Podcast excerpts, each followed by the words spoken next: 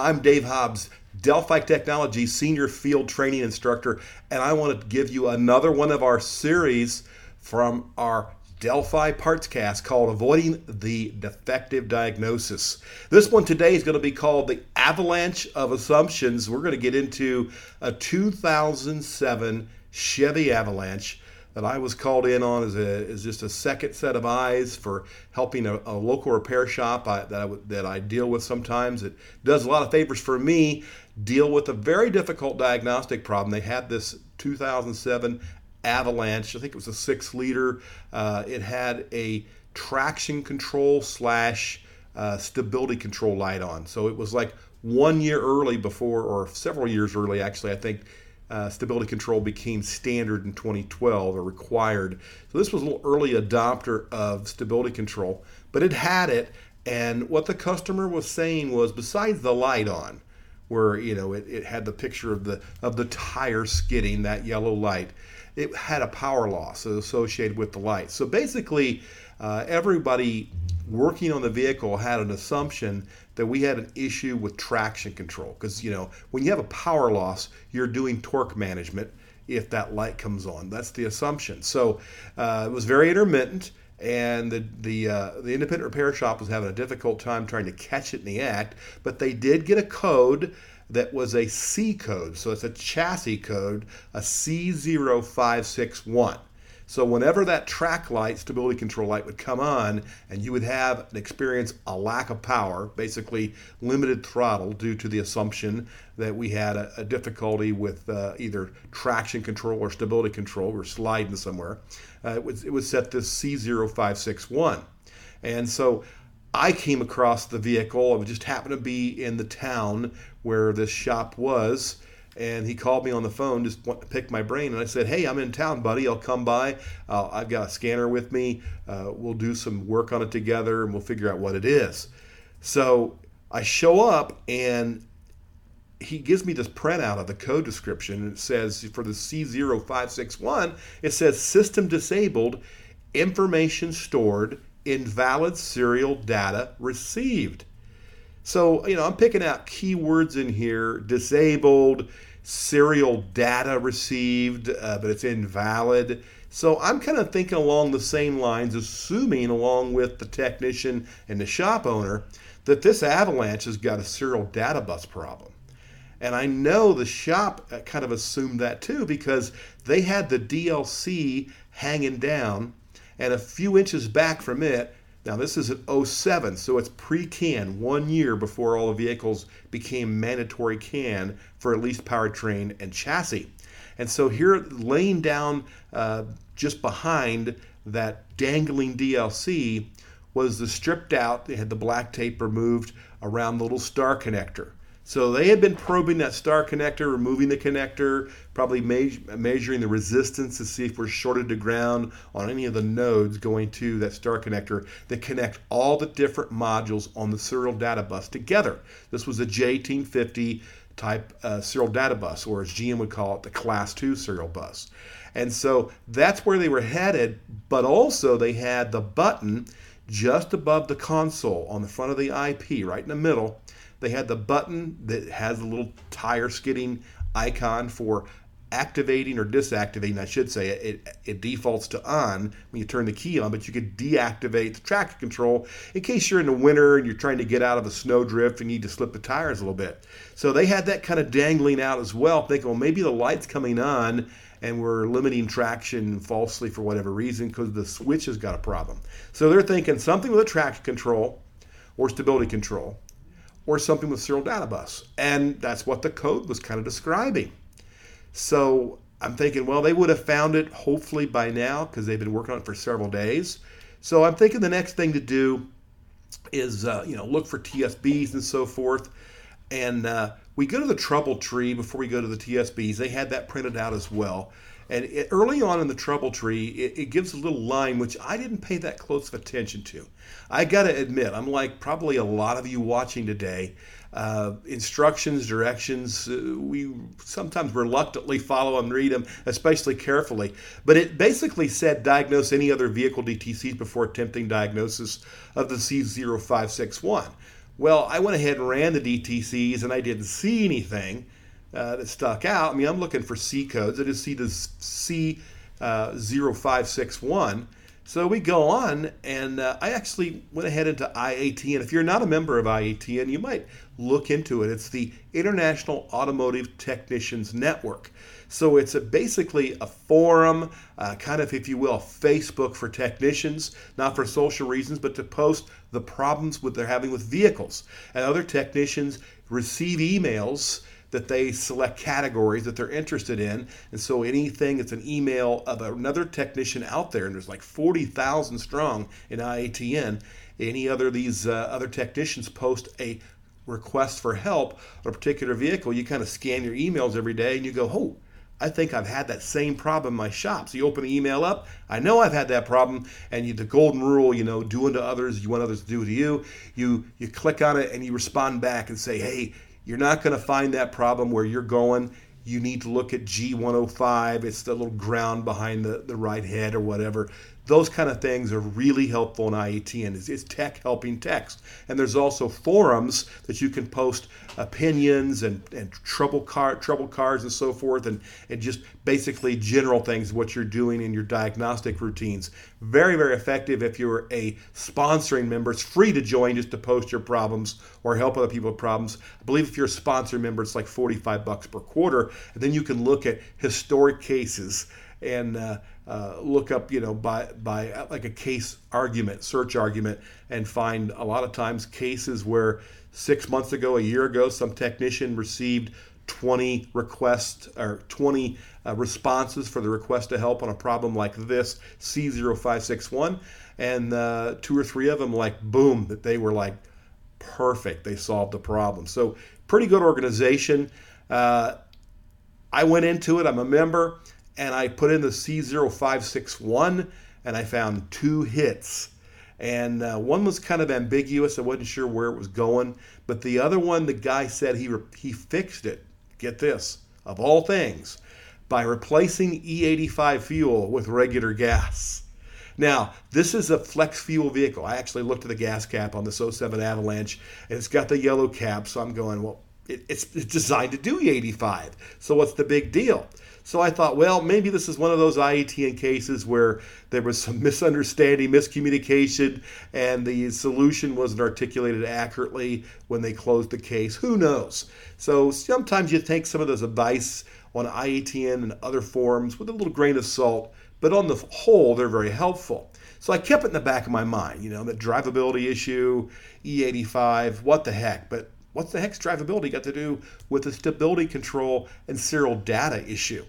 So I went on, I looked for um, any other codes. I decided to do a uh, go into generic OBD2 and look at pending codes. Now, you may not always see pending codes in some scan tools if you do like an all code, all module check.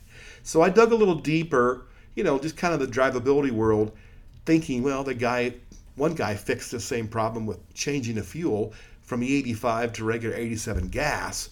And so I went into the generic, I pulled up the pending codes, and sure enough, there were two pending codes. Now, there's no MIL, these are pending codes. In other words, they haven't set a second failure in order to turn the malfunction indicator light. The check engine light was not burning.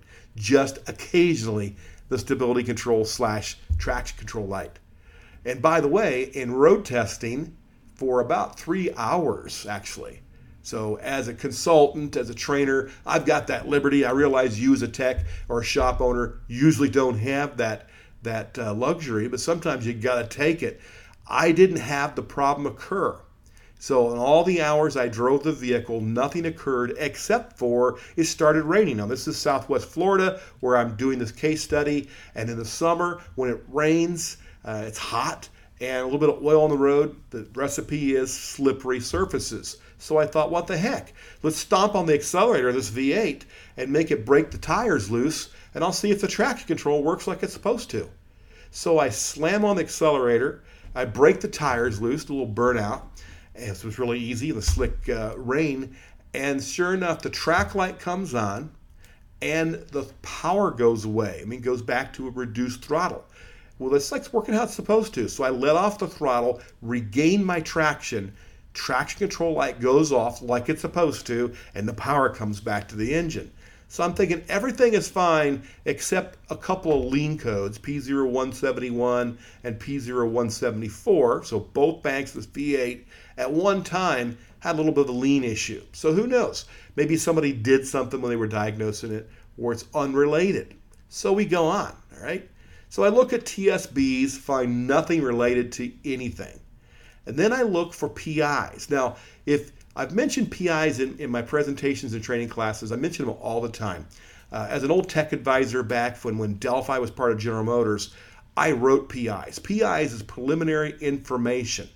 They're basically bulletins that are put in very quick. They've not been fluffed and buffed and sent through all the all the, uh, the regiments of documentation quite like a tech service bulletin. But most of the time in your aftermarket service information, whether it's Identifix, Mitchell on Demand, uh, uh, Repair Point from Delphi, uh, ALLDATA, all those motor information system, all those aftermarket information services they're pretty good about picking up all your TSBs and pretty much most PIs. But the PI issue is kind of a corporate thing within General Motors, so not every PI is published. So, how, how do you get it if you're an independent tech trying to get all the information you can to fix a vehicle? Well, go visit the General Motors factory service information website, the SI 2000. Where do you find it? Where do you find any OEM's service information? That's not free, but it's a reasonable price. Pretty much every OEM places their service information. That's the same info that dealer technicians look at on a daily basis. You, as an independent technician, can purchase a two or three day short term subscription, a month or a year long subscription, whatever your budget allows. For the two or three day subscriptions, they're typically only about 20, 25, 30 bucks. So if you're spinning your wheels and you think maybe the schematic in your aftermarket service information uh, resource is incorrect, or you're looking for this mystery phantom PI that maybe might help you solve the vehicle problem, if it's a General Motors product, for example, you need to go to the factory website, pony up the 20 or 30 bucks, and have two or three day subscription, just like the factory techs have. And oftentimes you can get yourself out of trouble. So I have a year long subscription to the SI 2000, so I logged in. And sure enough, there was a preliminary information, a PI, that pertained to this problem that wasn't in my access to aftermarket service information that I use. So I looked at this PI that had something to do with the C0561, and it was very emphatic about what it said in the in the uh, in the trouble tree. I kind of glossed over the trouble tree, but man, it was like in bold letters, kind of slapping me around saying, you really need to pay attention to this. It says, address any other conditions such as emissions DTCs prior to addressing a stability control DTC. In this example is five, the C0561. So I thought, hmm, I better pay attention they mean business. They're really trying to get my attention. I was assuming everything is related to a chassis issue or serial data because that's the description of the problem in the trouble tree as far as the description of the code, and that's the nature of C codes, all right? So, what the heck? I'll go ahead and look at the P0 uh, 174 171 for the lean codes on both banks so I threw my scanner on there. I started graphing the fuel trim and the and the O2 sensors for both banks.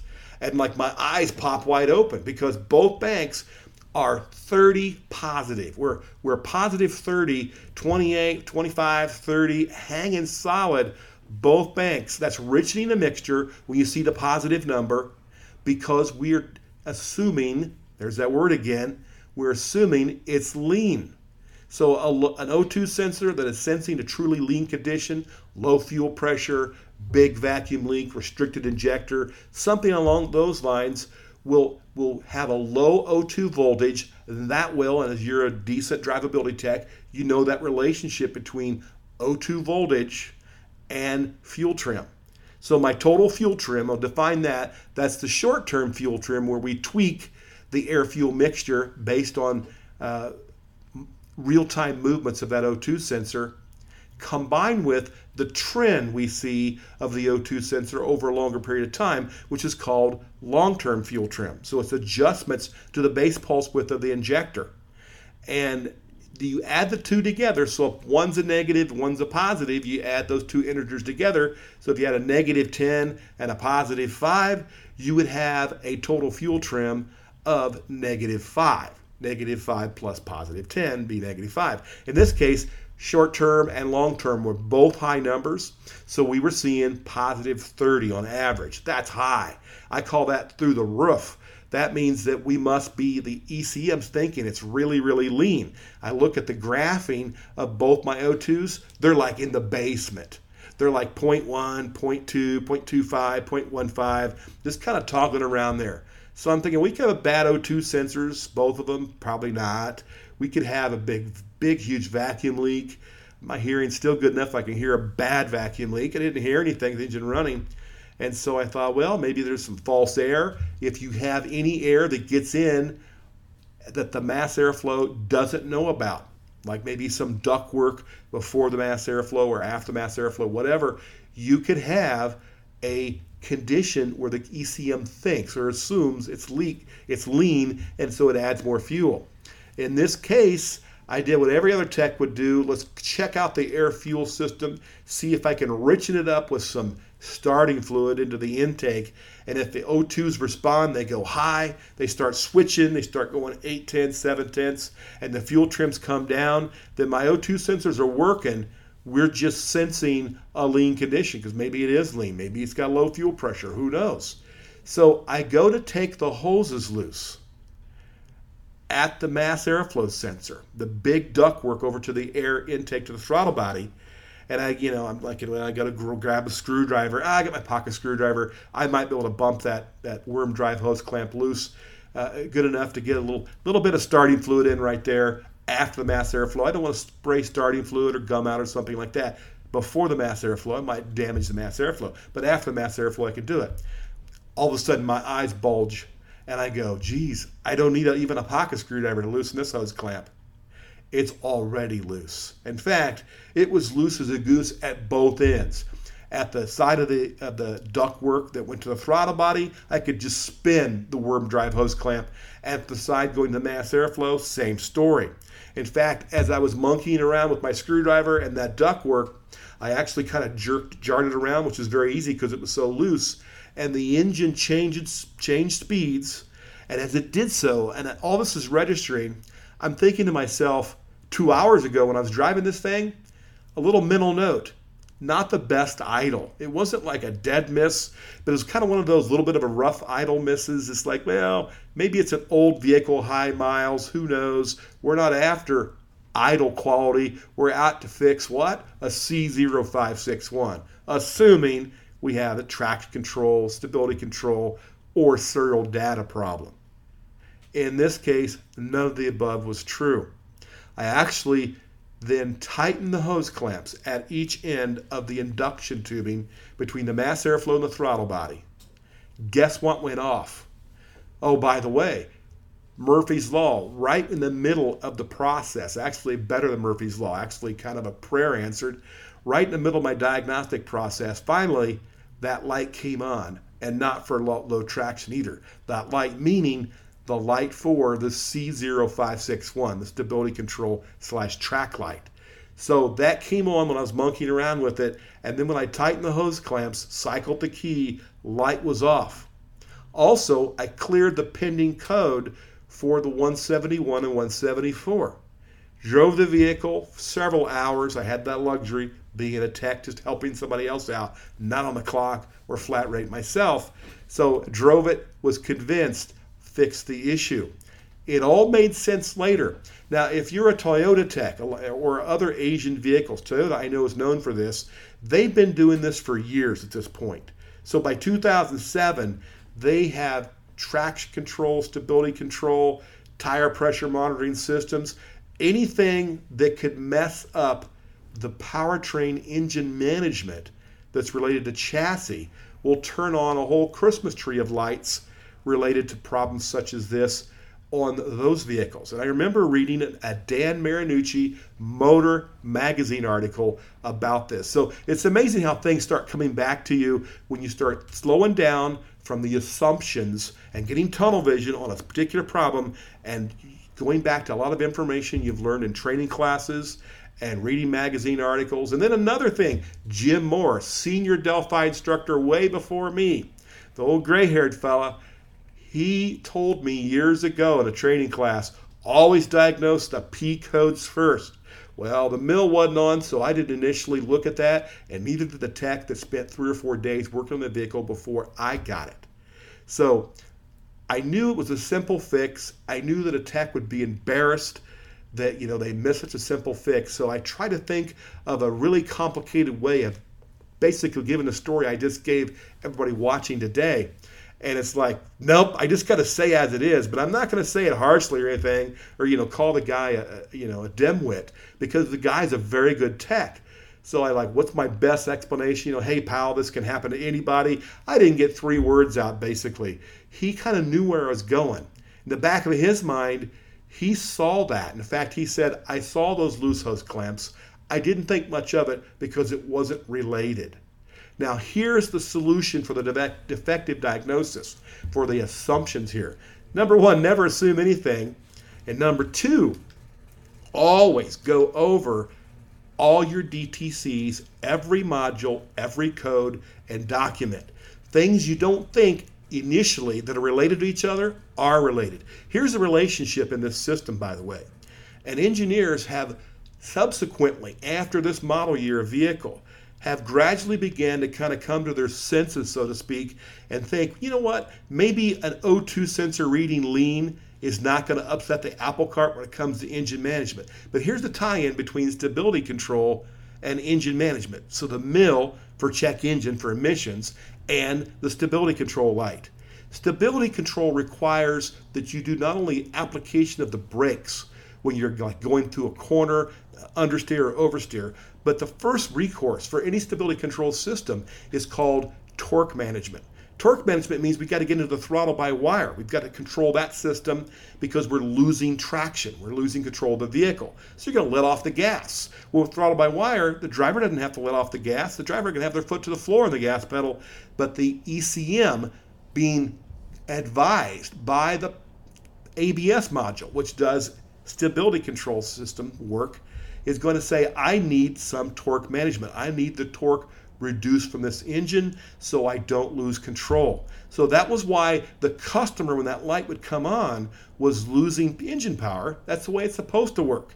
But in this case, not because the vehicle was in a skid, but because the ABS module had seen on the on the data the data bus, the Class 2 J1850 data bus, it's seen the fact that the uh, the engine control module had a little issue with drivability. Now, would it cause the, uh, the uh, ECM not to be able to control the throttle by wire? Not at all. And that's why in software, in more subsequent later model years for these GM V8s, they've tweaked that and made it so it's not quite so vulnerable. But like I said, if you're a Toyota tech, you've probably been down this road. But if you do GM and Ford, Chrysler, Domestics, and other Euros or whatever, kind of new information. So whenever you see an engine management issue and you also got a chassis control issue, always think there could be a connection because there is a connection between the two together. So all codes, all modules, number one, preliminary visual inspection. Even if it's not necessarily that system, is not a bad idea. Looking for that dirty battery cable, the loose fan belt, the blown fuses, even though you think that's not really germane to what I'm working on today. And then finally, you can never have too many resources. Factory information, I got my PI that way. And of course, IATN and other good organizations like that. And finally, read every word in every flowchart because those engineers sometimes they make mistakes. They do have information oftentimes that will help us save the day. So hope you hopefully this will help you save a little grief in making too many assumptions and avoiding that defective diagnosis. I'm Dave Hobbs, Senior Field Instructor for Delphi Technologies. Check us out on DelphiAftermarket.com.